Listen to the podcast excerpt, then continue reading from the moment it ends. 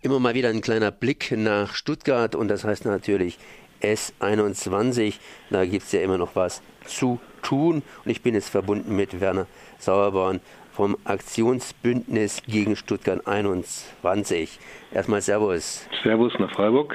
Ich habe mal wieder in die Zeitungen reingeguckt. Äh, da hat es geheißen, dass ab sofort wieder gemeißelt werden müsste. Im Prinzip gemeißelt heißt, die Sprengungen sind vorbei, äh, dass äh, die Erlaubnis zu sprengen und äh, jetzt wird wieder unter Umständen gemeißelt, um die entsprechenden Röhren voranzubringen. Was hat es denn mit diesem Meißeln und diesem Sprengen in Stuttgart auf sich? Hört sich ja ziemlich, ziemlich riskant an. Also es wird äh, seit Monaten gesprengt, gemeißelt, gebohrt zur, mit einem, verbunden mit einer ganz starken äh, äh, Beeinträchtigung der Einwohner. Es geht da äh, um Lärm und Erschütterungen, Lärm bis zu 75 Dezibel. An einigen Stellen der Stadt, ähm, am Killesberg, ist es inzwischen zu Hangrutschungen gekommen. Es haben sich Spalten von über ein Zentimeter in den Häusern ergeben. Und derzeit kämpfen die Bürger in Untertürkheim gegen das nächtliche Meißeln. Äh, da äh, ist das ähm, äh, Landesamt für Geologie in Freiburg bei euch, das ist dran. Das wird entscheiden müssen, ob das weiter nachts erlaubt ist bis 24 Uhr. Bis jetzt gab es diese Sondergenehmigung, aber heute oder gestern Abend ist sie ausgelaufen. Es gibt noch keinen Bescheid, ob das jetzt morgen oder heute gleich weitergehen wird. Das heißt, wir werden es irgendwann mal erfahren.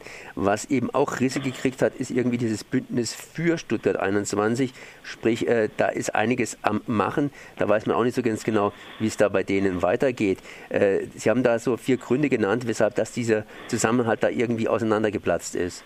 Also was Sie ansprechen, ist ja die neue Situation im Aufsichtsrat. Der hat ja äh, vorletzten Montag äh, mit einem großen Eklat ist er geendet. Grube ist zurückgetreten, hat äh, die Drama Queen gegeben äh, mit knallenden Türen aus der Aussichtsratssitzung sein Amt niedergelegt.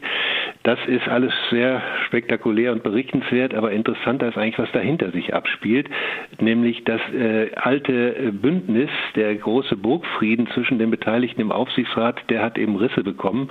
Bis jetzt haben da die Gewerkschaften, namentlich die EFG, die EVG und die große Koalition, die über die Staatssekretäre im Aufsichtsrat vertreten, immer schön zusammengehalten.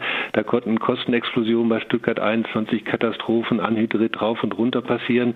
Da drang nichts raus, die haben zusammengehalten. Und das dieser Burgfrieden scheint jetzt zu Ende zu sein. Das hat mit den Defiziten der Bahn zu tun. Die sind äh, im letzten Jahr haben die sich verzehnfacht auf 15 Milliarden Euro. Äh, das hat äh, zu tun damit, dass die Gewerkschaften jetzt nicht mehr ihre Forderungen erfüllt kriegen. Bisher ging das so einigermaßen und das hat natürlich ganz viel mit Stuttgart 21 zu tun, wo sich allmählich alle in die Büsche schlagen. Und es hat viel zu tun mit Wahlkampf. Also äh, der Martin Schulz hat sehr schnell erkannt, äh, dieses Thema ist ein politisches Thema und da will er ein Wort mitreden. Und man darf jetzt sehr gespannt sein, ob das wieder nur äh, Sprechblasen sind. Er hat ja gesagt, er will einen Wahlkampf der Gefühle machen.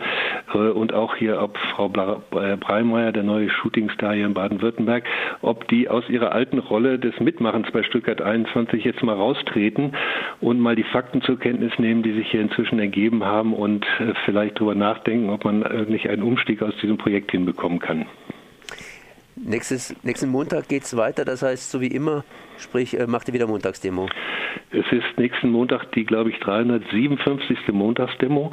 Die Teilnehmerzahlen sind konstant. Man hat sogar den Eindruck, dass im Lichte der neuen Ereignisse auch wieder Zuwächse äh, zu verzeichnen sind. Das Spendenaufkommen der Bewegung ist weiter groß. Also das ist eine richtige Durchhaltebewegung. Und was sich da alles abspielt jetzt derzeit mit den Anhydritrisiken, das kennt ihr ja da unten ähm, im Badischen auch, quellender Anhydrit, der ganze Gebäude liftet.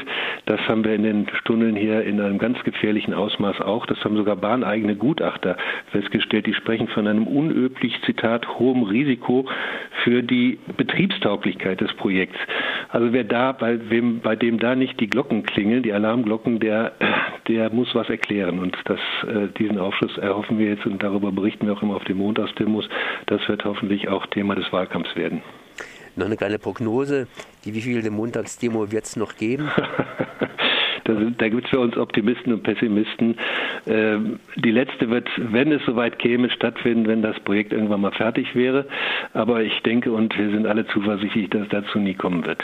Das war Werner Sauerbrunn vom Aktionsbündnis gegen Stuttgart 21. Danke mal für dieses Gespräch. Gerne.